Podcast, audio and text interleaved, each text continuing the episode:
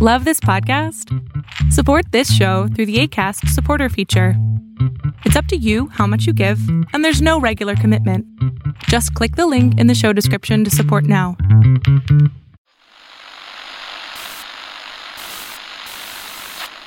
Nine, twelve, ten, twenty-eight, two, twenty-three.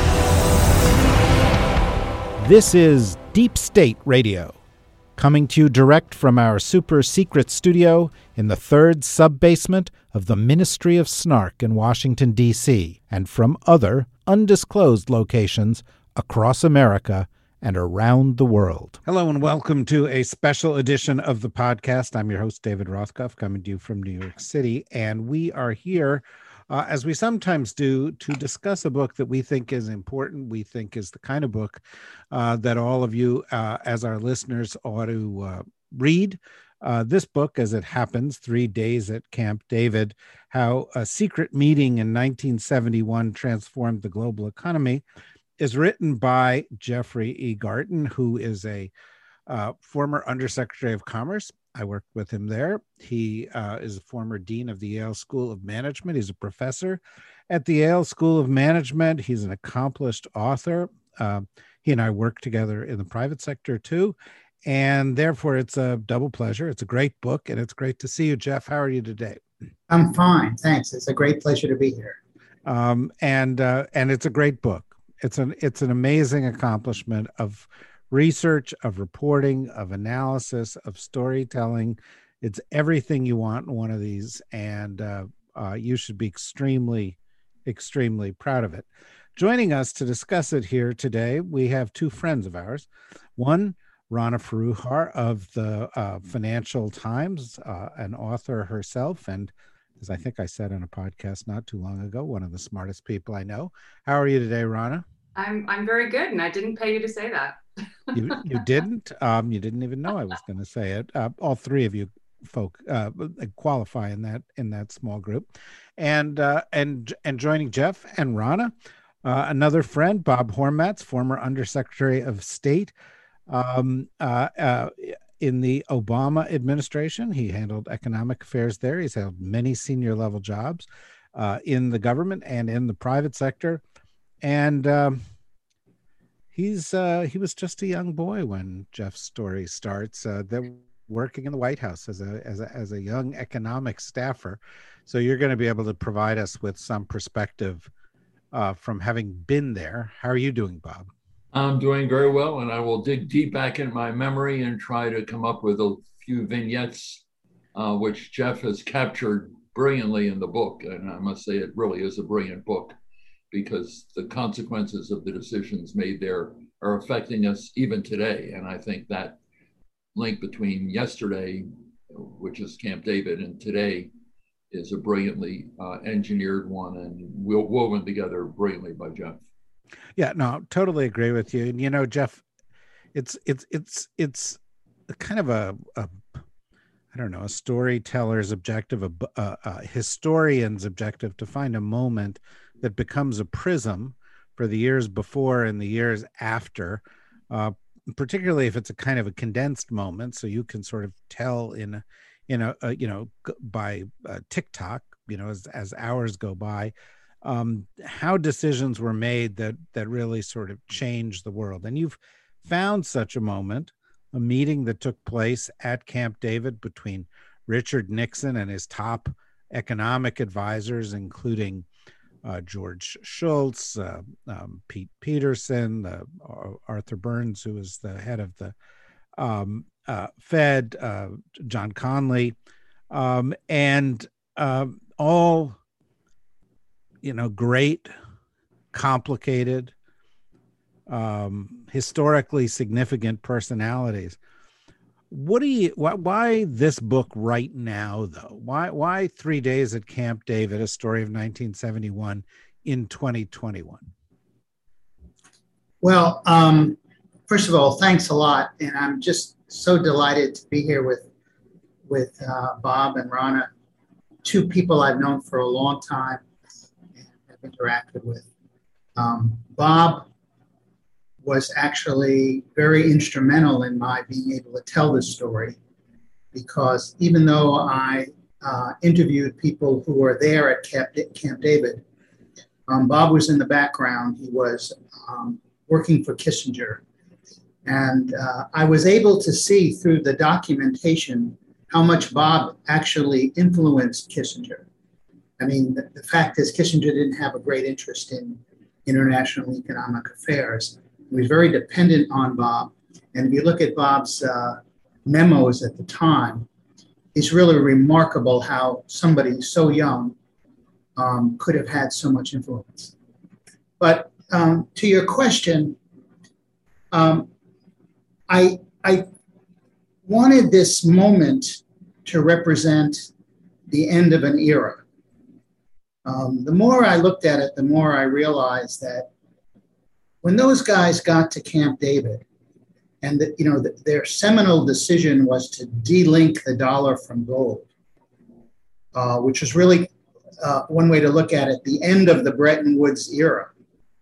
Um, it was it was a, a, a, point of massive transition. Um, and it, you know one, one way to look at it is it was the end of the Marshall Plan mentality. It was the point at which the US basically said, we can't hold up the world the way we did. And we can't manage the global financial system totally on our own. And being and having the dollar linked to gold meant we had to do things we really didn't want to do domestically in order to make the dollar um, keep the value um, at 35 dollars an ounce of gold. And other countries have to do more. So it was really the point at which the US began to become not a normal country, but let's say a more normal country, where it basically said that the countries like West Germany and Japan had to uphold much more of the burden. And today, I think we are coming to an end of an era as well. Um, I think by definition, it's very hard, and I think it would be kind of phony to be able to describe the era ahead um, in any detail. But I think it is possible to say that the current engines are slowing down and something else is going to replace it. Um, and so, to me, the analogy between these three days at Camp David, when real seminal decisions were made. And today is to say, once again, the US economy is in major transition. Once again, we're running large budget and trade deficits of the kind we didn't envision. Once again, the dollar is under enormous pressure um, from uh, both Europe and, and uh, China, um, both of which would really like both of which resent the dominance of the US economic system, particularly the way we throw around sanctions, which we're able to do precisely because we own the plumbing of the, of the global financial system. And on top of that, we're entering a digital era, or we're in an era, but it, in my view, it's just begun. We're at the very, very beginnings of something that is very hard to understand. Whether it's digital currencies that will be issued by central banks, whether it's cryptocurrencies that are today kind of where the internet was in 1994. That is very controversial as to whether these are going to be currencies or not, how they will be used, how they will be regulated. Um, and of course, we have China in the background, which is a real question mark in terms of how it will use its, its growing, cloud. So I think that we're, we're, we're ending something and we're beginning something, just as happened at Camp David. A, a perfect uh, way to frame it, and one of the reasons why I think this book is relevant to to everybody. Rana. Well, yeah, I mean, there's so much to say, and I was, I, am a little jealous, I have to say. I'm in the midst of working on my own third book, and you know, you see a book like this, and it's got narrative, it's got the big idea, but it's also got you've got the moment because um, you know, as Jeff as Jeff says, I think there's two really timely reasons that this book matters now. One, we are on the verge, I think, of an entirely new monetary system. Whether it's going to happen in three years, five years, 10 years, we don't know. But there are several things in play. China is going its own direction. We have a one world, two systems paradigm that isn't changing.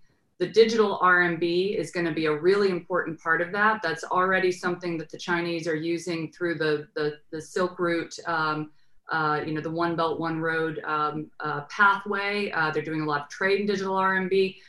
There's something like 27 different central banks around the world, I think, that are experimenting with digital currency. And even if you look at cryptocurrencies like Bitcoin, which are basically pretty speculative, there's also an argument you can make, and I have made this argument in the FT, that they represent to some extent a kind of a sense of can the current paradigm hold? Can the Fed keep printing money? Can we keep, um, you know, having the dollar be the global currency in the way it is right now forever? Some people are betting not only in gold, but in crypto that no, it can't be. And so we're at that pivot point again. And at the same time, you have a president, you have a, an administration like the Biden administration that is fundamentally resetting America's relationship with the rest of the world. I mean, you know, and Trump was kind of the um, the the the uh, the structure breaker in some ways, but Biden is taking a lot of the same ideas around trade, around the idea of efficiency versus re, uh, resiliency, needing to do more at home, trying to kind of um, bring allies into that paradigm in a way that is is really really different. We haven't seen anything like this in decades, and in order to accomplish those goals. He really needs the dollar to continue to be the global reserve currency for at least the next four years, uh, you know, two years at least, four years hopefully. So it's this incredible pivot point, and there's so many lessons. And I want to hear Jeff's thoughts about what the lessons are that Biden should be taking actually from all this? You know, I thought a lot of I thought a lot about the lessons, and uh, you know, I'm not a professional historian, but I also recognize the danger of making analogies that are too tight. Um, having said that, though, I think there are some lessons, and I'm going to ask Bob to comment on this because I mean he was there. Um, but I think one lesson is if you, you know, the, there was a decision made to delink the dollar from gold, and that decision was made over a weekend. But there actually was a tremendous amount of underlying analysis that had been done by a guy nobody had heard of, but it was a, a fellow named Paul Volcker, who was really just a, you know, he was a technocrat uh, Undersecretary of Treasury, um, but he really understood the, the, global financial system, and he led a group, which they called the Volcker Group. Um, but there was tremendous amount of analysis about what would happen, what you know, what what will happen to the dollar, what's the impact of the rise of West Germany and Japan the, the, the rise of the what was called the European Community and eventually the European Union. Um, you know, how do we deal with the increasing amount of capital flows at the time, which nobody had envisioned? Um, and this analysis, uh, you know, the military has a has an expression: um, plans are nothing, but planning is everything. It gave the Nixon administration uh, a lot of confidence that they had really looked into the global financial system and the possibilities for the future. So one lesson is, um, you know, listening to Rana, uh, and I agree with her 100%, a lot of changes are coming. Um, and I hope that the administration is doing its homework in the way that the Nixon administration did. Um, the second is that if you looked at who was around the table uh, when Nixon made the decision, they were people with, uh, uh, I would say, they were real public servants. As far as I could tell, had no ulterior motives at all, but they had very different views. And one of the things that Nixon was able to pull off was to channel these views into one policy. But there was, you know, there was Paul Volcker who really wanted, uh, everybody wanted a devalued dollar because the dollar was overvalued. But some of them wanted the dollar to be realigned and then fixed again against other currencies. Mm. Others, like George Shultz, who again was not known at the time and obviously became one of the great statesmen of the 20th century, he was riveted on changing the whole system and putting it on a floating currency basis. Um, and, and then there was Pete Peterson, who really thought that all the emphasis on currencies and trade openings was should be subordinate to having an industrial policy in which there would be more investment in advanced technology and, and, and more investment in the skills of the workforce. Hmm. Um, and, and, you know, the value of having this kind of diversity is the decision that was made in the end didn't hold. In the end, after two years, the whole thing fell apart again. But the US government was ready because it had people who had argued all the different views. And so there really weren't any great surprises. So that, I think that's the second lesson is who's around the table?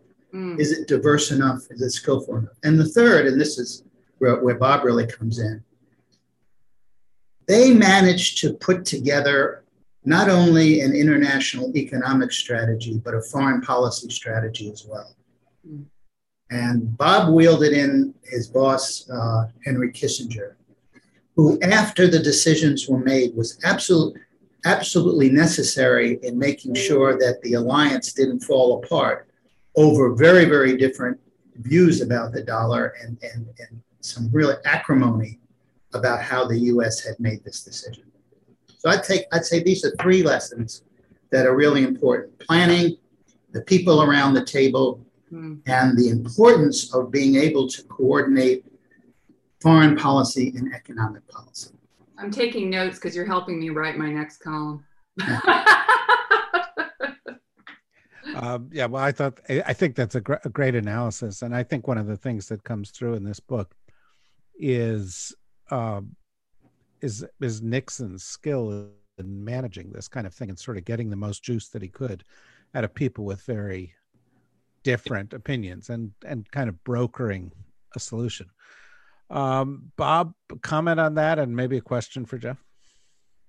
Well, I think the analysis you've heard from uh, from Jeff and Rana is very much along the lines of the way I saw it then, and and see even more clearly now the implications of of what happened. And I do think, just to pick up a couple of points that Jeff just made, the planning process was extremely important. This was a group of people who went to Camp David, but they had worked together for many months, in fact, a couple of years, uh, in what Jeff referred to as the Volcker group. And I would go to those meetings, was always impressed with the fact that while you had major differences, as Jeff has indicated, you also had a group of people who got used to working together and they where they differed they differed but they had a process of of trying to uh, emerge from meetings um, with some general consensus on where they were going. They had a, a general sense of structure um, and even though they didn't know where it was all going to come out they knew they had to work together to deal with the various considerations that the individuals brought to bear on the conversation. Shultz Paul Volcker, who in my job I sort of spent a lot of time with on the phone virtually every week, and and and Burns, who was right across the street from the State Department, I would go brief periodically on uh, various issues as as we saw them from a foreign policy point of view, and they would talk amongst themselves as well. And that that planning process and the fact that the, these people were used to working together was uh, extremely important. And the second is that we were able to pull together in the end um, not just the US team at Camp David, which Jeff has admirably outlined, But he also goes on and talks about the importance of working with allies. Um, and Nixon understood this. Nixon understood you could push so far to get what America wanted, which was a, a, lower value for the dollar, which was critically important to him and to everyone in the group, um, but also keep the alliance together. And there were a lot of pressures on the alliance at that point. And Nixon, several months later, had planned a meeting with the uh, with with Brezhnev and wanted to make sure that there was a united alliance and not major divisions in the alliance when he went into that meeting. So uh, that's where he brought Kissinger in. Kissinger, on the other hand, didn't want to take on a powerful guy like John Connally, who was pushing for a very, very tough outcome. But he and Nixon knew that at some point, the United States would have to make certain concessions to the Allies in order to maintain unity uh, within the alliance, not just because the, the system didn't work just on the basis of American interests, but needed to bring in the Germans and the Japanese and other countries who were used to relying on the United States and convertibility of their currencies into dollars and then into gold. And that needed to change. And over a period of time, they understood they needed to revalue and that the system itself couldn't uh, sustain itself in the way it, it had been. So, in a way, today we're a little like where we were we know that the old system is sort of, I wouldn't say falling apart or the old order is now deteriorating. One would might say it's it's already deteriorated, but we don't know what the new one is going to look like. And we don't know what role the US leadership is going to play in forging that. But we know one thing, and that is we're going to have a formidable adversary, which we didn't at that point have. China at that point was a very minor trading power, and the Russian economy was not a major one. So now we're doing it in the environment of where another um, economic challenger is, is, is, is in our midst. We also know that you can't do it alone, um, and we're going to need to move alongside of our allies. So these are some of the things that I think you can pick up from reading this book and understand that in the end, as Jeff said, it, it, it fell apart, but the alliance and the need for the US and its major friends and trading partners to work together to craft a new system was, I think, on the minds of everyone as they work through all these difficulties. And, and that's that's what we're going to have to do today. And I think the Biden under administration, unlike its predecessor, understands that the US can't do it alone, although it can lead, but it needs to have a lot of support from other countries to make it uh, uh, the economic order a, a, sustainable and an effective one. Hey, hey, David, can I can I jump in and ask ask a question of um, of Jeff and Bob on on this? Um, I'm really curious. I mean, one of the fascinating things to me about the moves um, to delink the dollar and gold is that you know, it did many things. Um, uh, weakened the dollar, um, certainly favored American exports. It also gave the Fed a lot more room to play, you know, to print money, to to to run monetary policy in a way that led to some good things, but also arguably got us to this stage of kind of peak financialization, where you've just got this enormous corporate debt bubble, and you really, it, it's kind of hard to imagine at this stage where the Fed can go from here in terms of the tools in the toolbox and, and you start to get into linking monetary policy and fiscal policy which in an ideal world should happen but also has the risk of becoming quite politicized. Um, you know many of us here might think that hey yellen and biden have uh, and, and powell are are now going to actually do good things with monetary policy potentially and the linking of fiscal policy but you know if that gets politicized that could also lead to a sharper pivot point in the global monetary system. How, how can you make these sorts of um, constructive shifts at a time when there are so many fewer, I think, tools in the toolbox? Or am I missing something here? Well, that's a really big question, and I, I, start by I don't know the answer, but I, I, I think that one of the significance of the moment of delinking the dollar from gold was to unleash all kinds of forces that didn't exist before. In fact, at Bretton Woods, they linked the dollar to gold to provide both stability and predictability um, and, and, you know, and lack of discretion. It, it, was a, it was a firm rule. And, you know, up until 1971, the time of the Camp David meeting, there were very few international banking crises. I mean, I'm not sure there were any, uh, certainly of the kind that we had afterwards.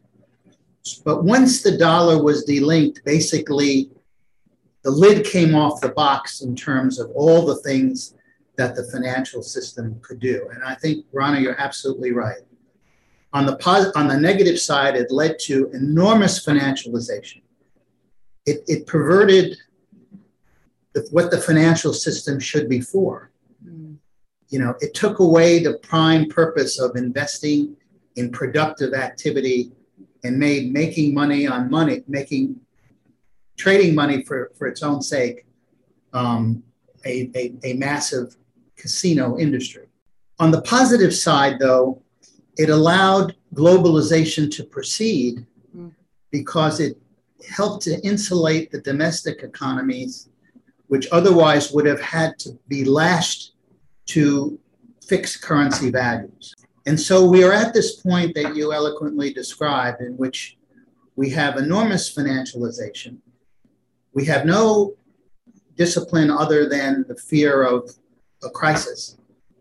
Um, and uh, uh, I think that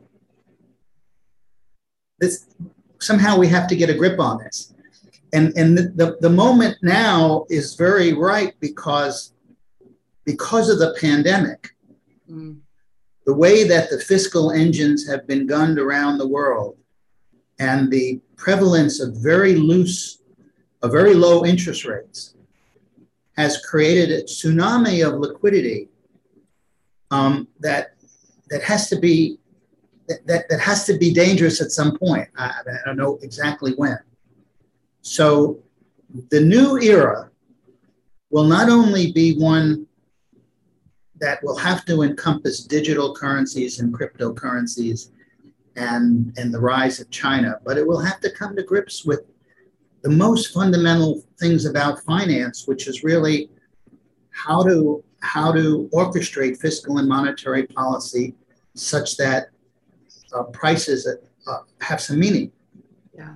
And we don't enter an era of inflation and that, of real inflation. And that is also an analogy to 1971 because inflation played a huge part in the overvaluation of the dollar in the need to delink the dollar from gold, and then in the subsequent decade in which the whole monetary system really fell apart. Let me let me ask a, a question, and and I'm going to pose it to Bob and to to Jeff. Um, you know, the the books that I write tend to be about policy process, how how things get done in the United States government, and for that reason, as I read this, I was I was struck by how well it illustrated some of the things that I've seen in the policy process. You had brilliant people who were deeply flawed. You had people who were right about certain major changes that that seem prescient when you look at where we are today. Um, you have people who were wrong, uh, and in fact, the solution that they came to didn't last, but it did get them through the period that they were in. Um, and of course, it did mark um, a transition point. Um, you know, I think a lot of times when people write commentaries about policymakers in Washington, they sort of think there's, you know, a grade an A or B, you know, they get it right or they get it wrong. Um, and actually, it's much more complicated and abstract than that. Um, and you know, and one of the things that's so interesting to me about this book and the way that you tell the story, Jeff, is, you know, Nixon denigrated whole parts of you know, in the international economy, what do I care about the lira kind of thing? Kissinger said, Well, I'm a neophyte when it comes to economic issues. Fortunately, he had Bob at his at his side. Connally was kind of a protectionist. Burns didn't know really where he was. Shultz was Shultz was kind of Chicago school to the core. Uh, leave it to the markets. Um, you know to, to, to you know it was a it was a pivotal moment but it, it represents the how the sausage gets made you know when you look back at it bob do, you know when you you you were there do you you do you, do, do you see that? You know was the, was there somebody there you thought they they kind of got this more right than the others? Uh, it's a tough question, but the answer I think is uh, that Volcker really probably understood the system and how to uh, stabilize it and create a new system better than the others. He was really master of the international monetary system at that point, and the others had relatively little experience in uh, in that area. Um, and comparatively speaking, I mean, they came from different backgrounds. Connally was not an economic type. Shultz was a labor uh, expert. Um, Burns knew U.S. monetary policy, but really had not had the kind of experience internationally that uh, Volcker had had. So I, I tend to think Volcker was the guy, and this turned out to be the case in the end. Volcker and Shultz were really the two people uh, on whom Nixon relied um, the most. The other, the other point is that Volcker understood, whereas Connally wanted to push as hard as he could, as long as he could. Volcker understood that you have to, in order to come up with a lasting solution, or at least a solution to get us through the current impasse or crisis, you had to work with other countries. Um, and don't forget, he was the one who, right after Camp David, I wrote the cable to from Nixon to the other heads of state who had not been informed about this, mind you. They woke up uh, to the surprise that the United States was delinking the dollar from gold. The Chancellor of Germany, the Prime Minister of Britain. So over the weekend, I and two others for seven hours stayed on the phone and worked out a cable so their ambassadors could alert them um, so they wouldn't be totally surprised. Nonetheless, they were. Um, Volcker, Volcker understood that you needed to, to do this. And I think one of the things, if there's a lesson, is that while we may regard China as a major competitor, as we did some of these other countries at the time, not to the same degree, you have to work with other countries to have a stable global economic order. And we, as many differences as we have with China, we're going to have to work with them so while we deal with our domestic issues, concerns about inflation, these very large debts, we're going to have to work with China in particular and our European allies and Japan to make whatever future system emerges um, viable. And the last point I'd make is really goes to a point that Jeff cited about Pete Peterson. Um, it's extremely easy to blame other countries for our problems. But the key to our success in stabilizing the system and demonstrating that our democratic order, our market oriented order, can succeed is for us to deal successfully with our domestic issues. And I think it is one of the things that troubles me most about the current environment is that if you blame others, you do not sufficiently emphasize the need to deal with our own uh, necessities in terms of improving our technology, turning out more STEM um, graduates, dealing with the, the domestic challenge we ha- challenges we have on racial uh, inequities, on uh, economic inequities, on a whole range of internal issues. Unless we can deal with those, we're not going to be able to get the unity at home or the credibility abroad to, to really lead in setting up the new system. It's not a technical thing. It's it, it requires credibility and success at home in dealing with important issues to have credibility internationally to lead in setting up a new system. And I think Jeff talks about this, and I think that's one of the lessons we're going to have to learn. Don't blame the others uh, unless we're able to deal much more effectively with our own internal issues. So, Jeff, similar question. Yeah, to me, what was so interesting about the policy process was the presence of people who had um, real confidence in their uh, ideas and were in, in, in, an environment that was set so they could ex- express them. I mean, they were very, very different, and it really was, uh, I think, a uh, tribute to Nixon that he could orchestrate one policy out of it.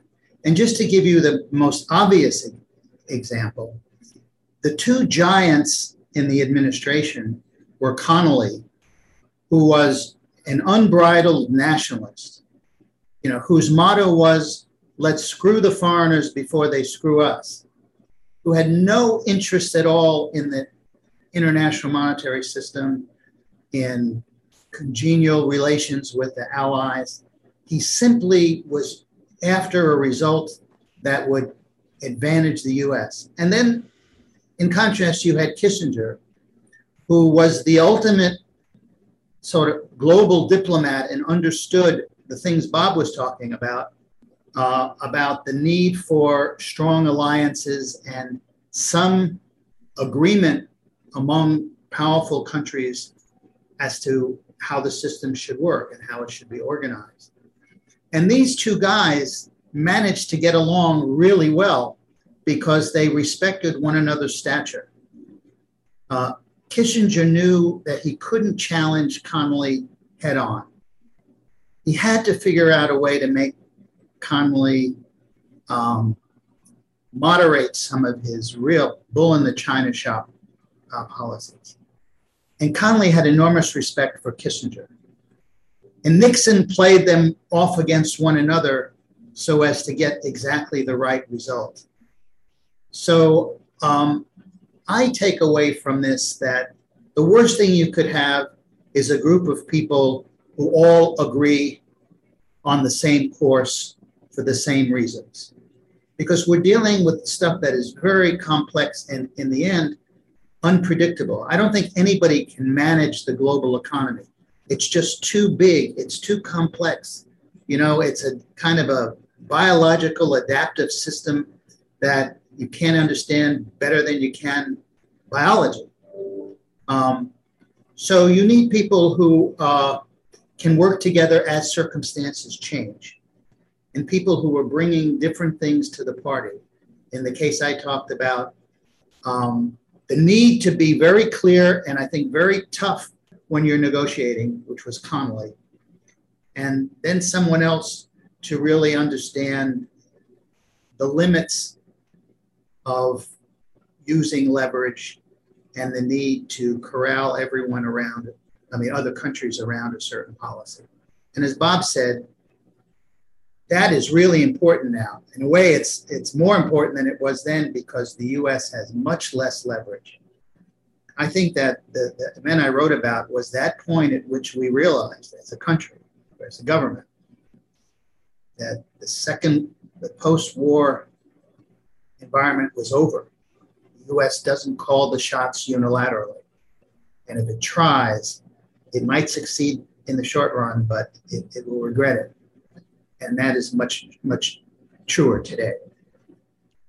We've got two three minutes left, so Rana, I'm going to ask you to ask Jeff a brief question for which he will have a briefish answer. Okay. Um, well, first of all, I'm feeling a little bit optimistic, to be honest, um, about these three lessons heterodoxy, industrial policy, working with allies. I feel like the administration is vectorally going in, the, in that direction. Um, the big difference aside from what we already talked about with financialization and maybe not having as many tools in the central bank toolkit seems to me to be intangibles. This kind of massive shift from a tangible economy to an intangible economy which is just inherently more decentralized. You know you've got the platform giants with network effects that we we can't understand. I mean witness the supreme court throwing out the uh, facebook case because you know it's really it's it's just hard to make the case around antitrust at this moment. I mean they're, they're you know digital currencies. We have no idea what they're going to look like. Um, the, the power of meme investing to shift the markets. How how has that shifted fundamentally the challenge that this administration may be going through relative to the Nixon administration, despite all the similarities you've outlined? Well, the shorter answer is I think that the global economy has become much more complex. And to me, that translates into, you know, Bob and I were talking about the Volcker Group and the, all the studies that they did. Um, I don't know I, I, mean, I'm not close to the administration, but I don't know whether they have uh, that mechanism in place to examine not, I don't think you can, you can know exactly what's going to happen, but you can begin to think about how the ball could bounce in different situations. I mean, what happened, just to take maybe the almost obvious case, suppose that central bank digital currencies emerge in full force. So suppose that China really takes that lead. Mm. What is that? What is that going to mean? I mean, it, if you just read the press, there are a million views, but inside the government, this ought to be harnessed to a handful of possible scenarios. Mm. But the other thing that we haven't talked about that I think is really important is this that the Nixon administration was playing real hardball here with the dollar. But there was no doubt in their minds about what the global economy should be in terms of its degree of openness. Mm. Um, and and I remember when I started writing this book, a friend of mine says, "You're going to glorify Nixon's America First. and I said, "I'm not um, Trump's America First strategy." And I said, no, no, there's a really big difference here is that hmm. they wanted to achieve something, but they had a much bigger picture. And that picture was we have to have an open economy, there have to be open capital flows. Um, the trading system has to be more open. And the real tragedy would be if the US took measures that actually undercut those goals. Mm. So I would like to know from the, the administration aside from the industrial policies that they're looking at, aside from how they're dealing with these cryptocurrencies or the cent or the or the, the uh, digital currencies for the central banks, um, what is their vision for the global economy? How how open is it? Global? Is it regional? Mm. What kind of guardrails do we want to have in the most general sense? Because what what what the Nixon guys did was and, and Bob was in the middle of this, they never lost sight of a much bigger picture. And I worry a little bit that we can get so wrapped up in some of these very important uh, issues that, uh, you know, kind of lose sight of where we're headed or where we want to head.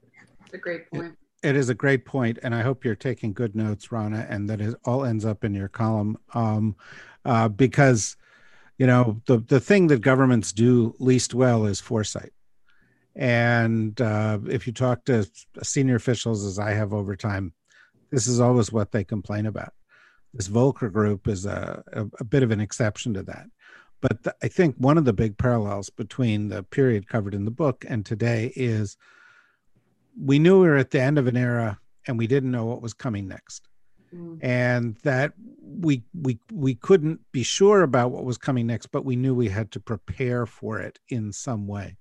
Uh, I'm not sure that's going on in the United States government right now, but if it is not going on, we're guaranteed to be blindsided.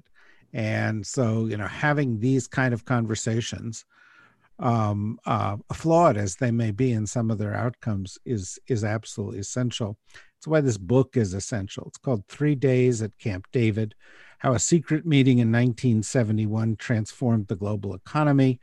Uh, Jeff Garten is the author. You can get it wherever you get books. I strongly urge uh, that you do so because it really brings this to life um, in a way that you, you heard briefly illustrated here as Bob was talking about, you know, writing these these these uh, wires that went out to the various embassies. Um, that kind of thing makes this uh, sort of pulse with life and makes it more relevant to today. Um, you should read it. Uh, for those of you who want to find out what else we've got coming up in the future, go to the dsrnetwork.com. Uh, if you click on membership, you can help support conversations like uh, this one. Uh, and in the uh, interim, I want to thank you very much, Bob, and I want to thank you, Rana. And I want to both thank and congratulate you, Jeff, on three days at Camp David. It is a real tour de force. Um, and it is something that I think not only uh, will do well, but it should do well. Uh, if you're involved in these areas, you need to read this book. Uh, so thanks to all of you and uh, stay healthy, everybody. Bye bye.